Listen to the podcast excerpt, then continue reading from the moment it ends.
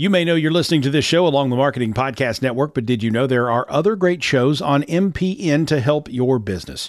Christy Heiler hosts a fantastic podcast called Own It. Christy, tell us more about the show. Own It is all about celebrating women and non binary advertising agency owners. We talk about buying out of the Boys Club of Advertising because less than 1% of ad agencies are owned by women. And where can people subscribe? You can find the podcast at untilyouownit.com. We're also on the Marketing Podcast Network at marketingpodcast.net. And of course, you can subscribe wherever you get your podcasts. You heard her. Go subscribe.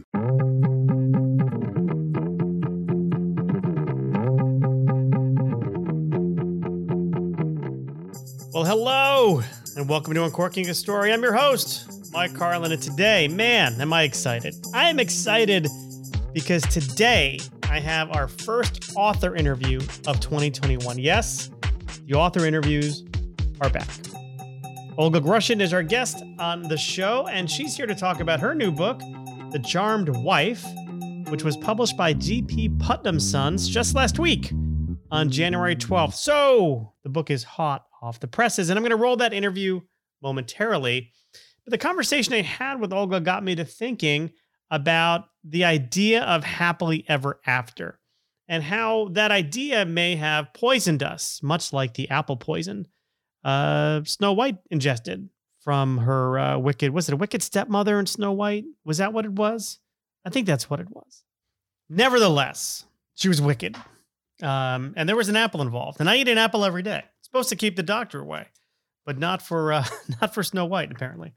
Um, but here, here's what I mean by, by this idea of happily ever after and how it could have poisoned us.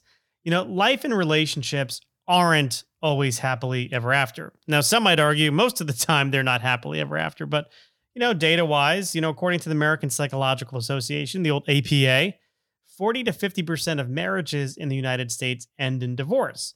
Yet many of us, you know, grow up believing that, you know, we meet Mr. or Mrs. Right, we fall in love and and we live happily ever after. But um, you know, those fairy tales, you know, they leave out the struggle, you know?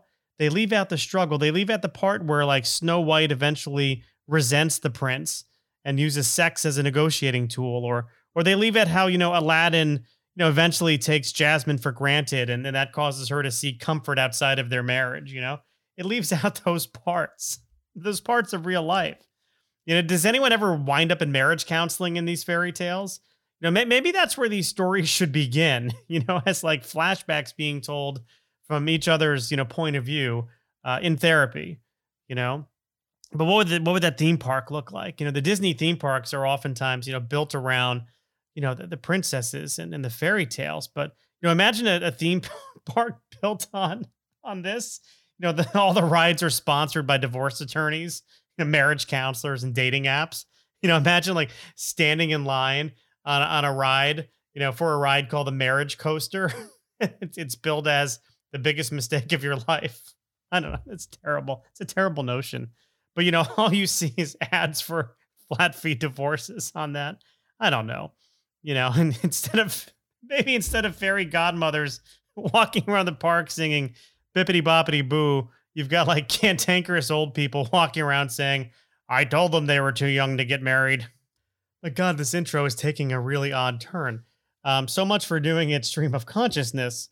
Uh, but it did remind me, you know, we because we were talking about um, obviously Olga's book and we were talking about fairy tales, and, and I started to remember that you know my grandmother, you know, w- when I was growing up, you know, I had my twin brother Jimmy. I've talked about him before, but our, you know, our grandmother used to read us stories every night, and, and one of my favorites was always Jack and the Beanstalk, and she she'd always tell whatever story she would tell, she always told from memory. Like it always had the, the Grandma Fossey Flair, and that's Fossey, not Fauci, same spelling. We pronounce it differently. I don't know who's right or who's wrong. Um, but to us, she was Grandma Fossey.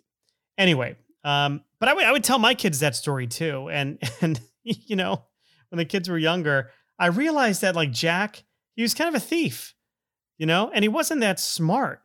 He was he and clearly into psychedelics, right? You know, he sells the family cow in exchange for magic beans, and then he apparently trips his butt off while climbing a beanstalk, where he then steals a goose that lays a golden egg from a giant who lives in a castle in the sky. I mean, come on, put that pitch on paper. you know, what agent's going to take interest in that? I don't know. I don't know. It seems a little far fetched to me. It's more like more likely that he, you know, takes some magic beans, then wind up as the victim on SVU. You know, with Benson and Stabler standing over his corpse, wondering who got the poor boy after he left a sex club in the East Village. The psychedelics are no good for you. Anyway, as you can tell, I'm in a very, very silly mood today. Uh, we moved my son into college the other day. Um, and this morning I wake up and I, I go on Facebook because I'm old. I'm old and Facebook is still apparently relevant to me. And I see, you know, pictures from, you know, 10 years ago or whatever. You know, they do that whole picture of the day thing. And there was a picture of my son in his bed. Uh, he was surrounded by all of his stuffed animals. he had a lot of stuffed animals as a kid. And he loved his little stuffies and, and all his stuffies like surrounded him. He looked like St. Francis, you know? And uh, yeah, he looked like St. Francis and, and, you know, not to be outdone though by all the inanimate stuffed animals around the room. Our dog Riley, who's still with us today, she's 14. We're on borrowed time with her. Her breath smells like an autopsy, but you know, we're keeping her around. Anyway, she uh she's in the picture. And when I saw that picture this morning, it made me smile because I, I remember clearest day, I remember taking that picture. And you know, it felt like yesterday. It felt like yesterday my son was in that bed surrounded by the stuffed animals and the dog on the floor. And it made me sad I mean, it made me happy because I love the picture, but it made me sad because I miss him. I miss him when he was that age, when he was, you know, a little guy. And but it also reminded me that when he was that age and we were at Disney, all he wanted, all he wanted was a Cinderella doll. That's it. That's what he wanted. Daddy, can I have a Cinderella doll? We got one for him. But that brings us full circle because Olga Grushin's new book, The Charmed Wife, picks up 13 years after Cinderella marries Prince Charming, who, it turns out, may not be so charming after all. So here it is, my inner my interview, my conversation. It's not an interview, it's a conversation. My conversation with the wonderfully talented Olga Grushin. Yeah, thank you so much for having me. So I was born in Russia, in Moscow, and I grew up in Moscow and in Prague. When I was five years old, my family moved to Prague for five years. So I lived there in the very formative years between five and 10. And then we went back to Moscow and I spent my adolescence during uh, the turbulent perestroika years. And then when I was 18, I came to the US for college. So that's that's it in a nutshell. what was it like growing up in, in Moscow when you did? Well, so I think so much of it comes to comes down to your family. You know, in my family, um, I guess we were, you know, what's termed intelligentsia in Russia. Um, everybody was very progressive. Everybody um, knew about the West. People have traveled abroad. Um, so, and of course, we lived abroad for some of it. So, I think it was a very different experience from uh, what a lot of people growing up in the Soviet Union experience. Um, we had, you know, we had your typical kind of what they call kitchen conversations, you know, where people um, discussed very subversive topics. And of course, uh, we had literature that was banned um, you know, available in uh, typed copies. So I grew up reading Akhmatova's Requiem and Gumilev and Pasternak and so many things that had not been widely available. So it was very different, but there was a great sense of disconnect between what I saw at home and my public life, so to speak, you know, school. Um, not so much in Prague, but when we came back when I was 10, um, we were assigned uh, schools based on the district, much as here with public schools. And the school that I went to was uh, incredibly conservative and what you would imagine your typical, you know, young pioneers marching. And I had a very vivid memory on the day that uh, Brezhnev died. Our history teacher said, Children, I have terrible news for you. This was in the morning. He made the announcement. He said, Brezhnev died. Uh, so there's going to be a nuclear war with America. So run home, children, and tell your parents to prepare. So, of course, we were all terrified. You know, we were all 11, 12 at the time. And we ran home. Um, my school was two blocks away. So I remember just dashing home and coming to the apartment to the champagne corks popping. so, again, a disconnect. wow. That, that, that's one that that that's some kind of contrast right there in terms of what you're hearing from from school and then what you're experiencing at home. It sounds like your your family wasn't too worried about uh, sudden death and nuclear nuclear war. No, no, they were not. Um, but uh, when I was 13, I switched to uh, a different school, and that one was a, also a very liberal school um, that you had to apply to and take exams for. It was an English language school, so I think um, great reason behind my being here and my writing my books in English was that school because um, it was uh, they, they had some what they call special education schools all over the city where they would be concentrating on a particular subject languages or mathematics or sciences arts what have you. So this one was um, english school and we were expected to have some lessons in english and we read uh, salinger's catcher in the rye and shakespeare and what have you in the vernacular you know when when i was again 14 15 so it was kind of an education in american literature and you know english language classics yeah. at an early age. So yeah. again, different from what you would expect. Probably the same things we were reading, you know, here when we when we were that age. I remember reading Catcher in the Rye and uh, and being, you know, wanting to hang out with Holden Caulfield. if, if my um, yeah, yeah, yeah. Lord of the Flies was another big one that we read when I was little. Yeah, I'm well, not little, 14. Well, that's still little, but you know what I mean. well, when, when you were just kind of, if we're staying in your early teenage years for a bit, what did you want to be when you were when you were that age? Did you have a sense then that you wanted to to be a writer and write for a living, or did did you have other dreams? No, no. I knew I was going to be a writer when I was four. So it was never anything else. it's very boring, I know, but I come from a family in which pretty much everybody had some connection with um, literature, language, journalism, editing. Um, my g- grandmother was uh, a nonfiction writer, and then everybody else. I won't go through the long list of all my relatives, but let's just say everybody, including you know sisters-in-law and you know nephews and whatnot, was in journalism.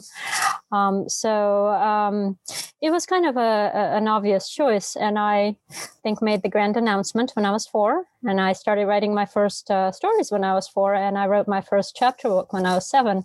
My father uh, typed it and bound it. We had this tradition from then until I was a teenager um, that every year I would write one book length book and my dad would type it and I would illustrate it and we would bind it and then present it to my mother on her uh, birthday. So we have a few of those books still uh, present, you know, somewhere in my shoebox upstairs in the closet. Um, now I feel terrible for like giving my mother an ashtray for her birthday when I was a kid. but in fairness to her, she used to like to smoke. So, you know. Well, there you go. Whatever makes them happy, right? thankfully, she did quit back in the 80s. So. Um, well, you, so you lived in um, the Soviet Union until, until about when? Until I was 18. 18. And then 18, you come over to the United States?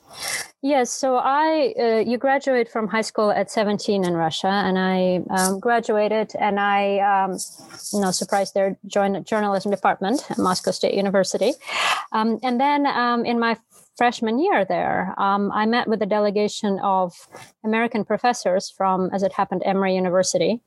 Um, and uh, one of them, Dr. Ellen Mickiewicz, uh, kind of asked me very unexpectedly if I would be interested in studying uh, at Emory. And at that point, uh, this is 87, 88, 89, 88. Yeah. So nobody had um, done that. Nobody had um, crossed the ocean and gone to America as a Russian citizen. So I said, "Oh, sure." Know, I mean, it sounded lovely, but of course, I didn't think anything of it. Um, but then they invited me and they gave me a full scholarship, um, and uh, I came.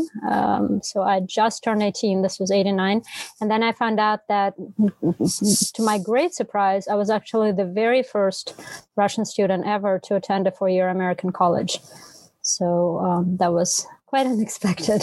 Uh, yeah, yeah. So, what was it like? Was this your first time in the United States when you? Oh, absolutely. Yeah, yeah. What, what, was it like? Like you, you get off the plane. What emotions are you experiencing? What are you noticing? What What do you remember from that time? Yeah, so um, my mother, of course, made all of my clothes. You know, we didn't really have stores uh, with fully stocked wardrobes available. And I remember that uh, she thought it would be a nice touch if I arrived wearing uh, red, white, and blue. So she made me, as I recall, this bright red suit. I was actually wearing a red jacket and a red skirt. I probably looked like a stewardess. I had a white blouse and some, I, I forget what was blue, but something was blue. Um, and I had $4 in my pocket because owning foreign currency was illegal back then. Again, this is 89. And uh, my parents had had some, well, $4 from their trip abroad, or I forget exactly how they can buy $4, but I had $4 and I had no idea what it meant. I thought it was a fortune. So uh, Emory paid for my flight. It was a Delta flight, as I recall. I got on the plane. I had the four dollars in the you know pocket of my bright red jacket, and uh, then on the plane, the stewardess came by offering headphones, and the headphones cost five. And that was my moment of realization, sort of reality sinking in. Oh, I can't afford to buy headphones. So yeah, I arrived. It was you know quite overwhelming. I was um, met with representatives from Emory. That was a bit of a blur, but I think I I landed in New York and met with met with someone from Emory, and they you know accompanied me all the way to Atlanta. That part I completely do not remember. Mm. And then when I um, landed in Atlanta, it was even more of a blur because I just I didn't know there would be media attention, and you know maybe not right away. This first week is kind of it's interesting to think back on it now because I gave interviews. There were, I think, live appearances on CNN, Good Morning America. You know, people followed me around with cameras on campus for a day, and yeah, it's it, it, was a bit overwhelming to be honest. Yeah. but then, you know, after the first week, it, it all completely calmed down, and my 15 minutes were over, and then I became a regular Emory student, and the rest of it was fascinating. Yeah, yeah, yeah. So yeah. tell me, um, you uh, you said at Emory. What happened after Emory? So you you do your you graduate from Emory. And, yes. Um, what's uh, what's next for you? Well, I always knew I wanted to be a writer, but I had to adjust my expectations because um, I realized that I would have to switch to English. I got married while I was at Emory, and so I you know realized that i would be here um, and then that i had to give up my russian and start writing in a new language. So of course that was traumatic and it was a readjustment. And um, i thought that i would need some sort of a career in the meantime while i spent a few years getting my english to where my russian had been and um, the only thing that had occurred to me was law school. So I applied to law schools and um, then once I was accepted, I very wisely, surprisingly, I still marvel that nobody was giving me any advice. But at 21, I somehow decided not to accept any of the, um, you know, of the law school acceptances, and instead spend a year spend a year working at a at a law firm. Mm-hmm. And so we moved to DC, and I worked at a law firm for a year, and that was enough to realize that it just was not for me. And uh, so after that, I just went through a series of different jobs. I worked as a Russian translator at the World Bank for a while. I waited tables. I yeah, worked in a post office. I did all sorts of really random, interesting things that I think helped me overall. You know, formed my idea of what America was like. Um, but all through all of that, I wrote, and then I started publishing my first short stories, and then I found a job that became my profession, um, I worked as an editor for um, Harvard University's uh, Research Institute, Dumbarton Oaks, here in Washington, D.C. And that's where I stayed until I felt confident enough to actually leave and make a living writing. And that was many years, and I loved doing it. And it was a wonderful place. And you know, I always felt like if I ever need to fall back on any career, I'm an editor by profession, nonfiction academic editor. So that's that's what I did. Yeah. How do you how do you um and, and this is kind of a, a broad question, but how would you say your sort of your childhood and your background has impacted the stories you come up with? Mm, well, it set a tone for a lot of what I'm interested in, of course. Yeah, I grew up reading Russian literature and my own writing, I think, really has evolved from you know that kind of the Russian classical tradition. There is the 19th century realism, and then there is this rich vein of fantastical. You know, you think Gogol and Sam Chekhov and Dostoevsky. They all had these. Um, kind of very surreal stories about doubles and uh, people's noses walking about on their own and what have you. So um, that formed what I liked reading and eventually what I started writing, you know, sort of. Um, they call it magic realism. I don't know if I'm comfortable with the term, but the sort of uh, on a surface, maybe um, realistic stories that then sort of veer into the sphere of the dreamlike and the fantastical. But also growing up in Russia, there were just so many amazing people around and amazing stories. And I was, of course, incredibly lucky to have the parents I had and to know their friends. They were friends with a lot of artists and poets, and we always had just uh, you know fascinating conversations in the house and very interesting people. And um, none of the books I write are autobiographical at all, um, but they do draw in some ways on obviously on my upbringing or on the things that were of interest to me. In fact, uh, the previous novel I wrote, 40 Rooms, it starts off it, again the, the novel itself is not autobiographical but it's about uh, a russian girl who is born in Russia and then eventually comes to the United States. And the Russian upbringing, the parts of the book, it's set in 40 chapters. Each of them is a room in which she lives from childhood to old age, so 40 rooms.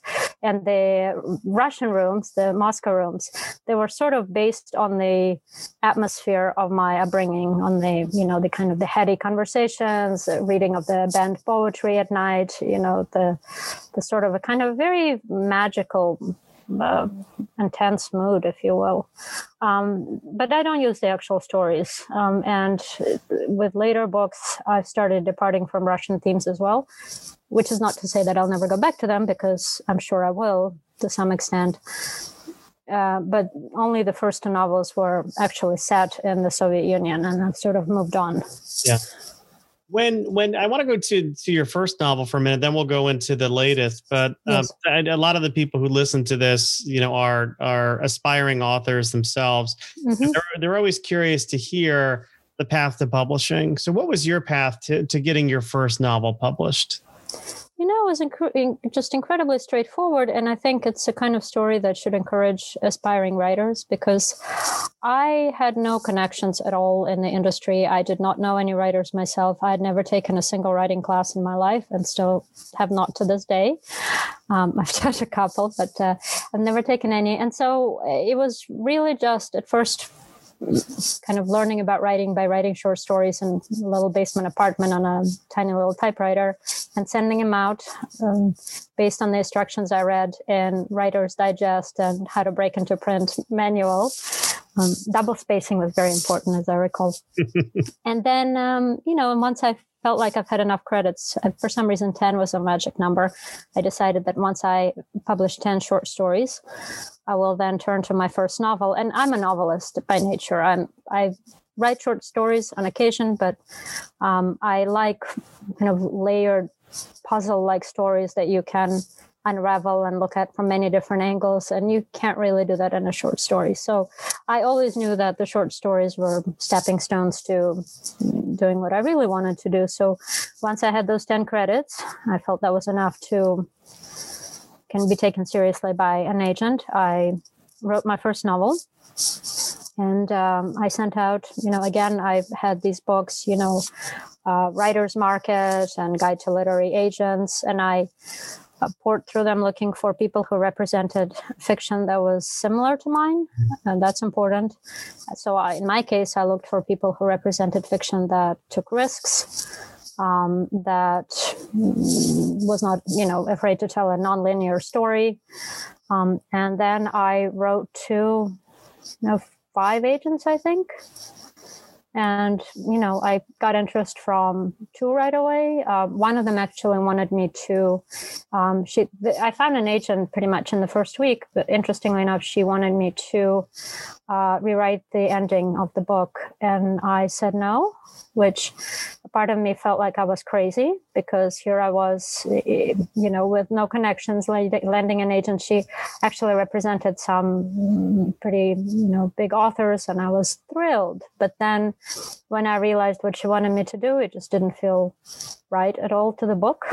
Um, and I marveled at myself, but I said, no, thank you. And um, then a couple of weeks later, I heard from another agent, and that's the agent I've been ever since. He's wonderful, Warren Frazier.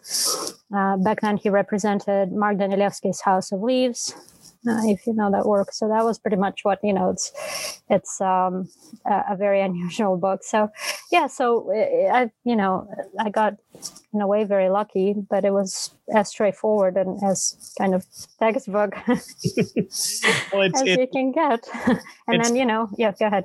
I was going to say it's luck, but it's also talent. I mean, if if if the story wasn't there, if the capability wasn't there, if you didn't have that, I mean, you set yourself up with with credibility at the get go, um, which um, obviously you know it, it it it got you it got them to open up your query letter versus to to stick it off in, into the side or in, into a slush pile, I think. Well, actually, I think my agent sometimes tells a story, and I don't know if he's joking, that uh, when he saw that I was born in Russia and that I was really Russian and I wrote this novel, he felt like having a laugh and so he asked for you know the beginning of the book or something to you know to just kind of see how awful my english was. And then you know he asked the rest. And then within two days um, he signed me on. And then um, it took a little bit to find the right publisher. But uh, i was also very very lucky. I've stayed with the same publisher with all my books too which is is um, I understand now quite unusual. Um, yeah. But I've been with Putnam and my first editor was the wonderful Marian Wood. She, she passed away this year, um, sadly, but uh, she was my editor for the first three books, and uh, she was just brilliant. And you know, she was my entry into this world, and I couldn't have wished for a better everyone agent editor publisher. It was just you know so i did get very lucky. I mean you know it's it's hard to find such a perfect match as i did right from the start. Yeah well, you know what? What I also love about that story is the fact that with that with that first agent who showed interest, who wanted you to to change the ending, how you stood your ground, and you know you you you felt there almost your own conviction not to give in. I'm sure it must have been tempting to because you have you know this perspective, you know this this pearl of great price out there, right? This this person who can get you kind of what you want, which is this this first book deal, but but you, you had the, the the strength and foresight to to say no. You know it really was not an agonizing decision at all. In retrospect i mean it mm, should have been probably but it just wasn't. Because i felt like you know if someone showed interest right away you know probably i'll find someone else who might be interested. But it, the ending of the book uh, was eh, just so important. And yeah, I was open, of course, to certain rewrites and to suggestions, and that's inevitable, and that does happen once the book is accepted. But that particular change just it would change the whole nature of the book in my mind. And so that, you know, and so I, you know, it just wasn't a suggestion that that felt right to me at all. Yeah. Well, let's talk about the Charmed Wife because yes. that, that's what that's your latest. It's I know it's it's recently been uh, recently been published. Um, I'm fascinated by just the premise behind the book. Uh, I, I, I do want to tell a, a, quick story, which is, you know, um, I have three kids. They're triplets. They're 18 years old now. When they were younger, we did what what families do, and we go down to Disney World. Mm-hmm. And um, my son, so we have two girls and a boy. Mm-hmm. My son was the one who was begging, begging us to buy him a Cinderella doll. All he wanted from the trip to Disney. And it wasn't the girls. It was my. Oh, was so cute. he was fascinated with the story of Cinderella, and you know, at the time he's probably four or five years old, and you know he's not looking at the deeper meaning of the story. He's not looking at it from you know an adult's point of view. He's a kid. It's this beautiful doll. He wants to play with it. Um, and then I, I read the, uh, you know, the, the, promotional materials I was sent for the Charmed Wife, and I just I remembered that story. Oh, uh, but just you know, now knowing that you know perhaps it, it happily ever after didn't happen for for uh, Cinderella. How did you um how did you come up with the idea for this, or when when did when did this idea come to you?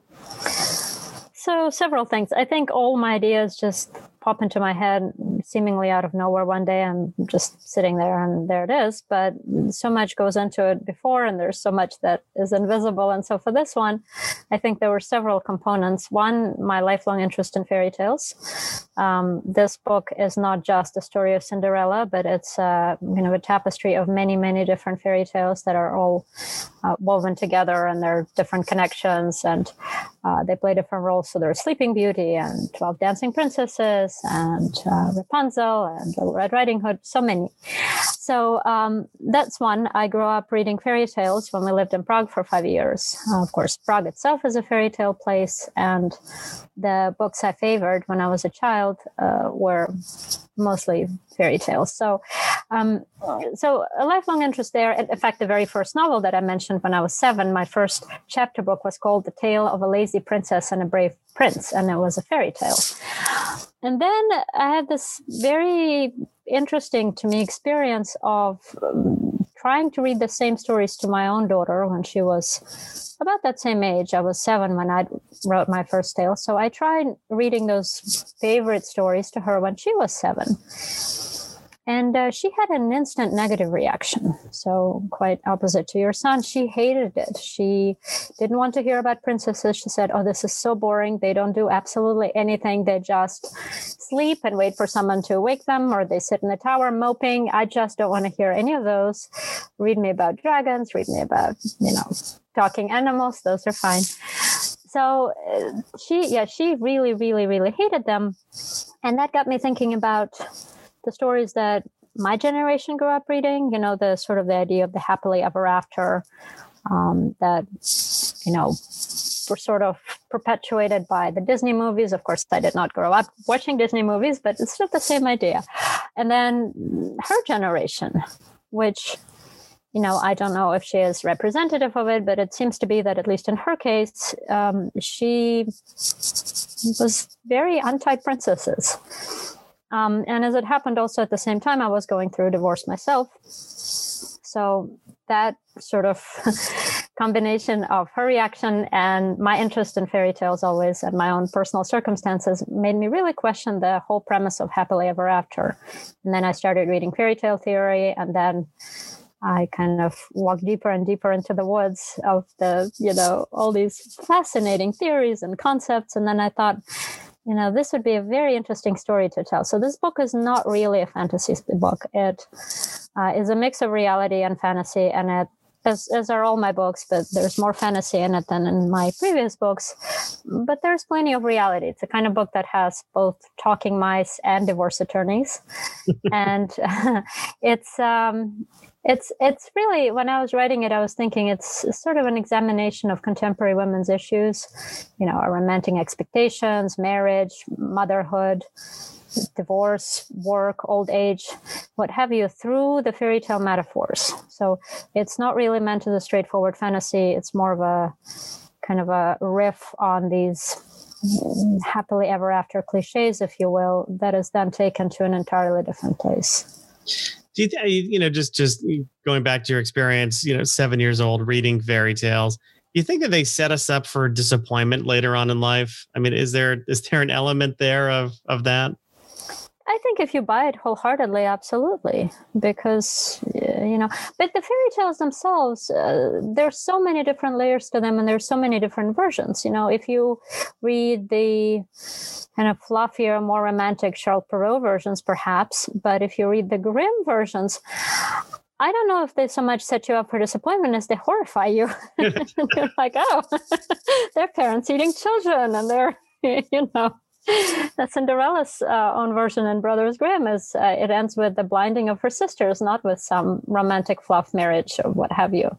Um, they're very, very dark takes. So um, and that was what drew me partially to the subject is if you uh, dig deeper even the most common stories that that we tell you know like cinderella there are so many different versions and they go back centuries. And if you go far enough the first known cinderella version is actually chinese and it's they, they're all different and they all have different emphasis, and some are more subversive, and some are less so. And in some, Cinderella is more active and a lot less likable. And in, in others, you know, the modern ones is she is just this obedient uh, girl. But then, of course, there are now even modern retellings where you know, think Ever After with Drew Barrymore, right? Or, or um, uh, Ella Enchanted, another one where Cinderella is cursed with obedience, right? She's really a free spirit, but she has to obey. So there's so many different ways to tell the story.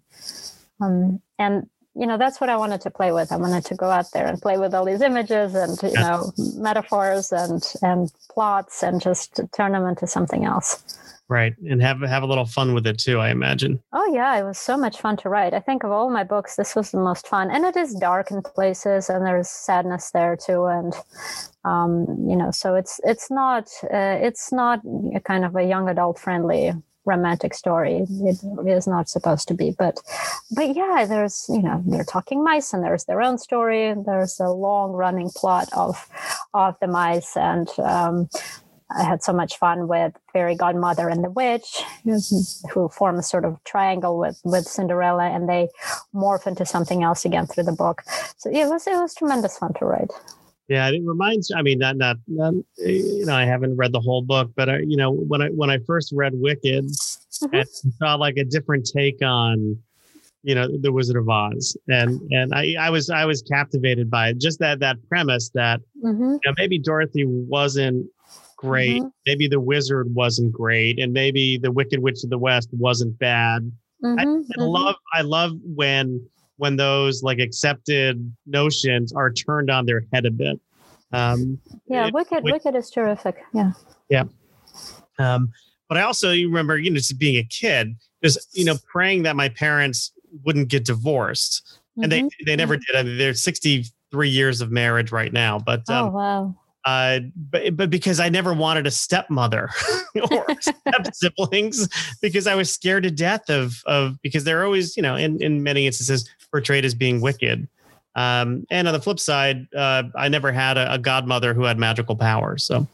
Yeah, well, you know, my own take on divorce, um, and this is also something that comes from my experience, is I was surprised, I guess, to realize that there is almost a stigma attached to single women and divorced women uh, you know, because um, when you tell people you are getting divorced or are divorced, uh, the immediate reaction is, "Well, no, you poor thing," or "Oh, it's his loss," and it doesn't occur to anyone that that might be for the better for everyone, or at least that seemed to be a kind of a you know uh, typical reaction. And that made me again look at all these happily ever after stories. We're so used to couple them as a kind of uh, your golden measure, you know, standard of happiness. If you're not part of a couple, then clearly something in your life has not worked out.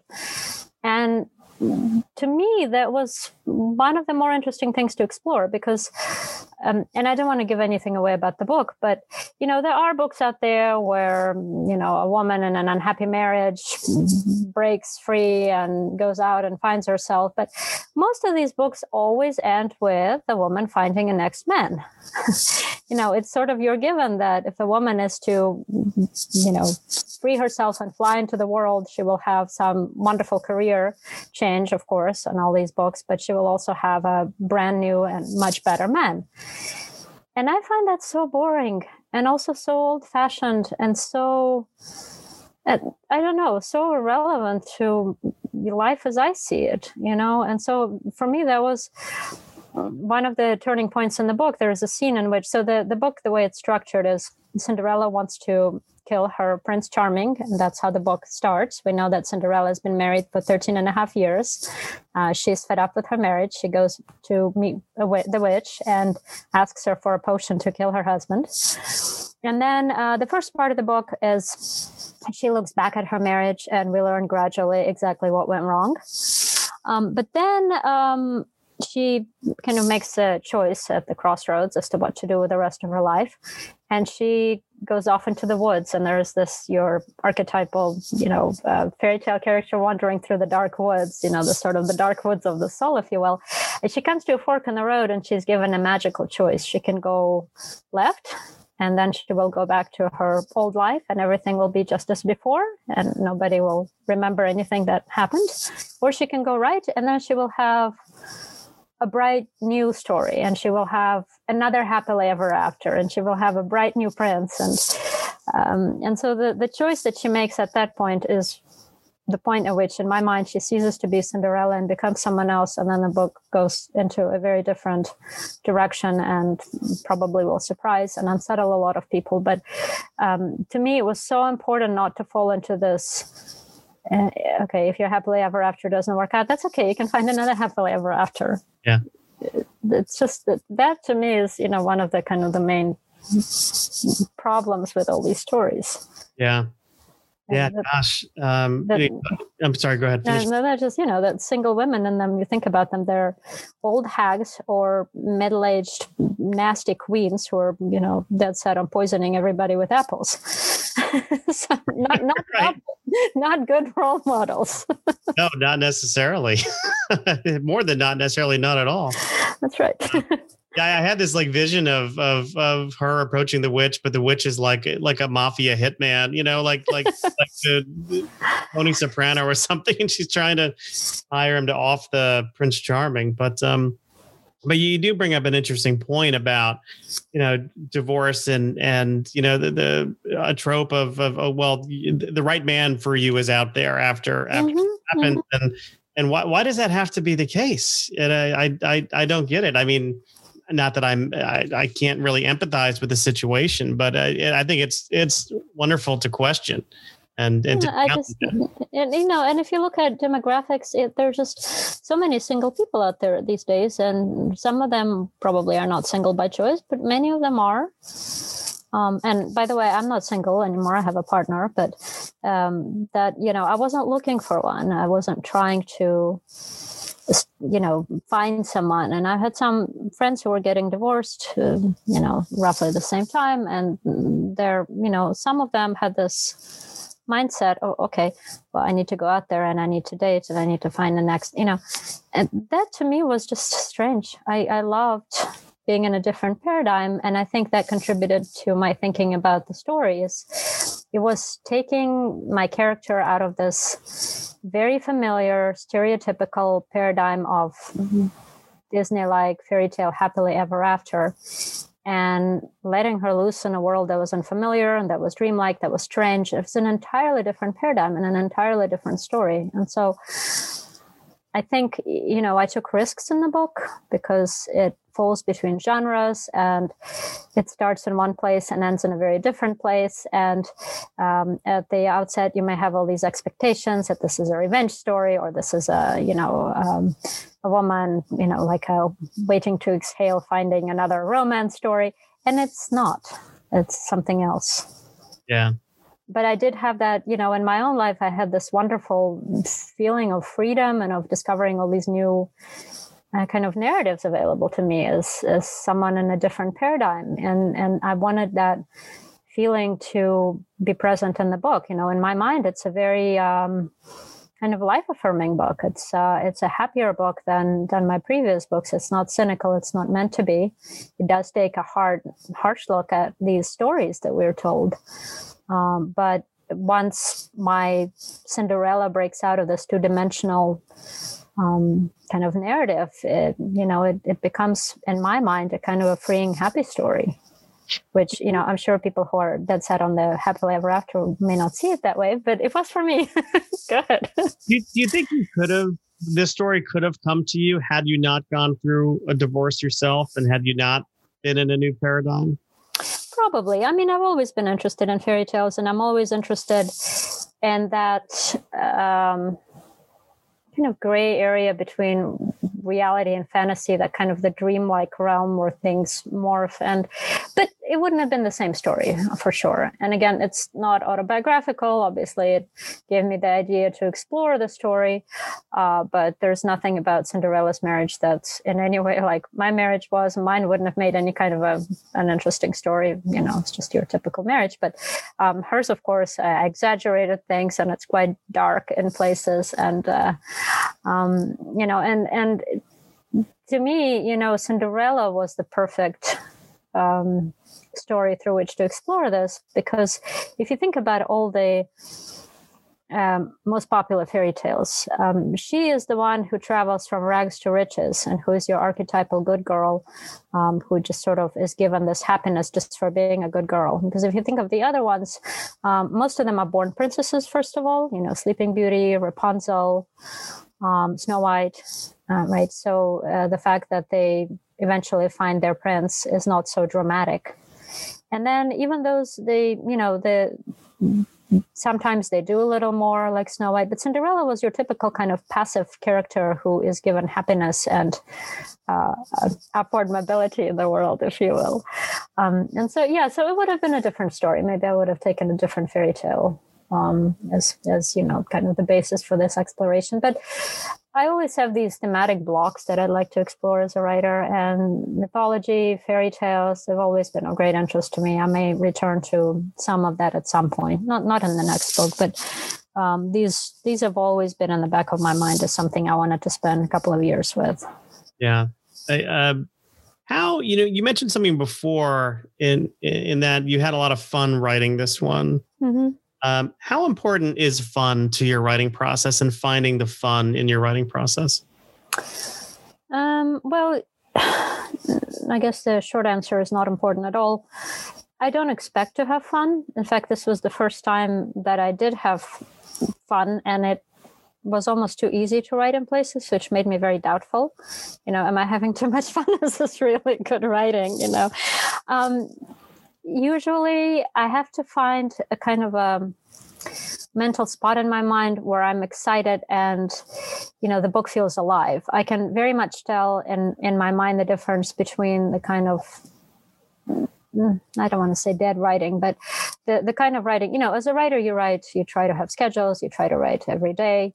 Uh, some days you're on, some days you're not. It's obvious. So sometimes uh, when you write, it just feels you're setting words on paper and it's important to do, yeah, because you break through. But that moment when you break through to something else, I always feel it. That is very important. The story does have to feel alive. It has to feel urgent. It has to feel like you know it's it's it's breathing and it's it's a real story to tell. So you know eventually i'll go back and throw away the dead words and leave just those that felt like that.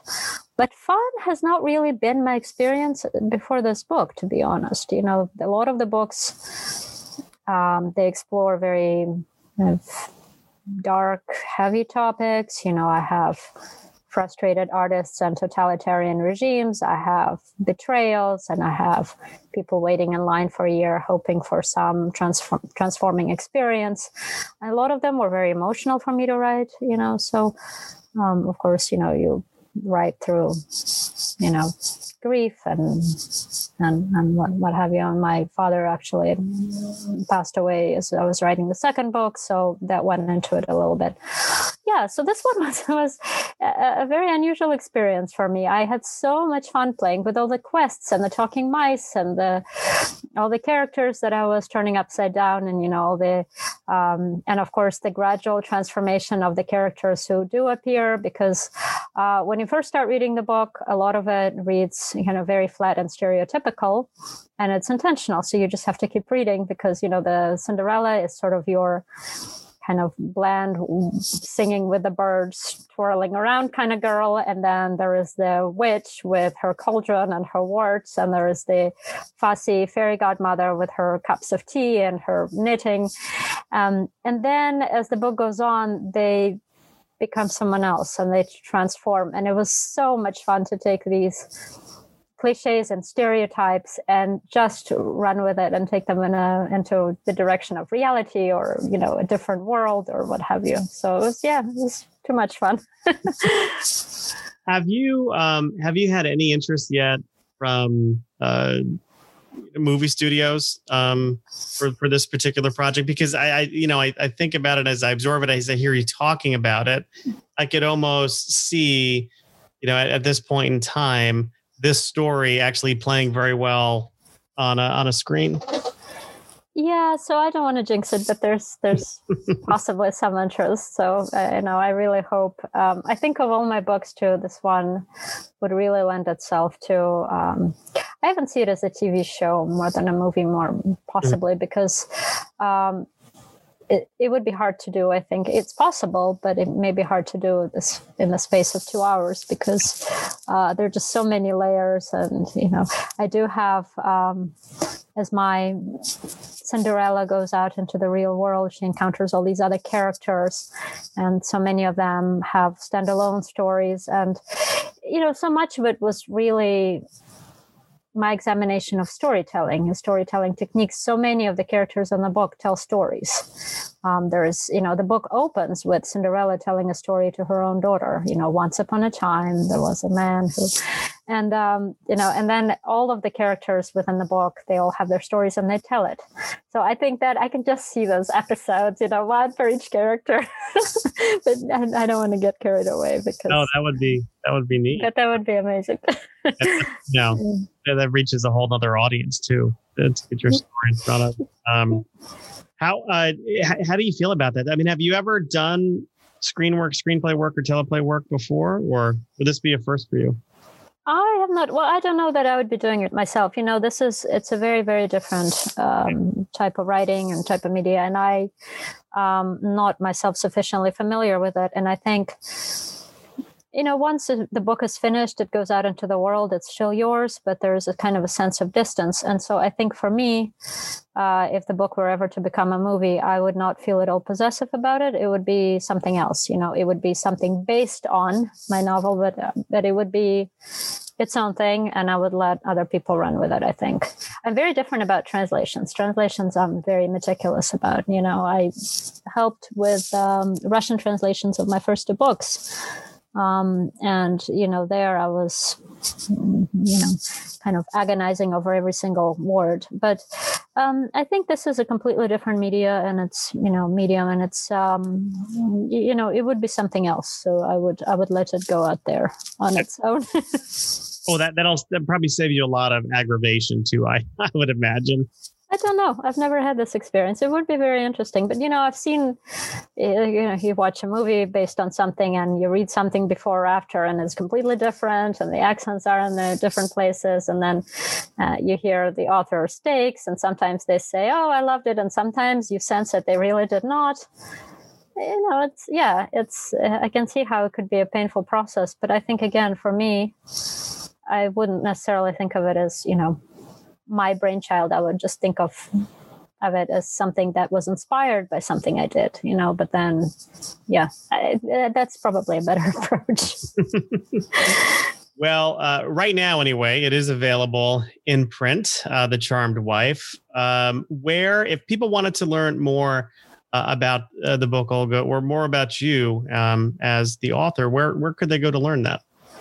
So I have a website, olgagrushin.com, but the place where I'm present mostly every day is Twitter, uh, and that's at Olga Grushin. Um, and that actually has been something um, that surprised me.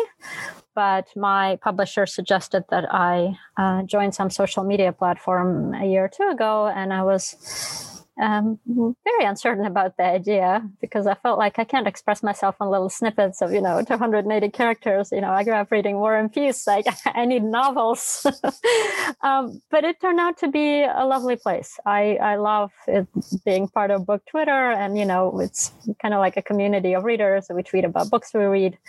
Um, so that's one place if people want to contact me and approach me directly. And then, of course, if they want to learn more about the Charmed Wife, um, you know, they can read reviews, or I've done several events with their videos off. There's politics and prose, and there's some podcasts now. So, um, so there's certain places, and and Goodreads too. I actually wrote. I, I am active on Goodreads, and I wrote um, a little description of the book on Goodreads, sort of cautioning readers that this is not your traditional fantasy, and this is not really a young adult or children-friendly book, and that it is, um, you know, if they do read it, they should have an open mind because it, it really is a literary book. It just it kind of masquerades as you know. And I, again, I, I don't like labels. I don't like the label of literary. You know, what does it even mean?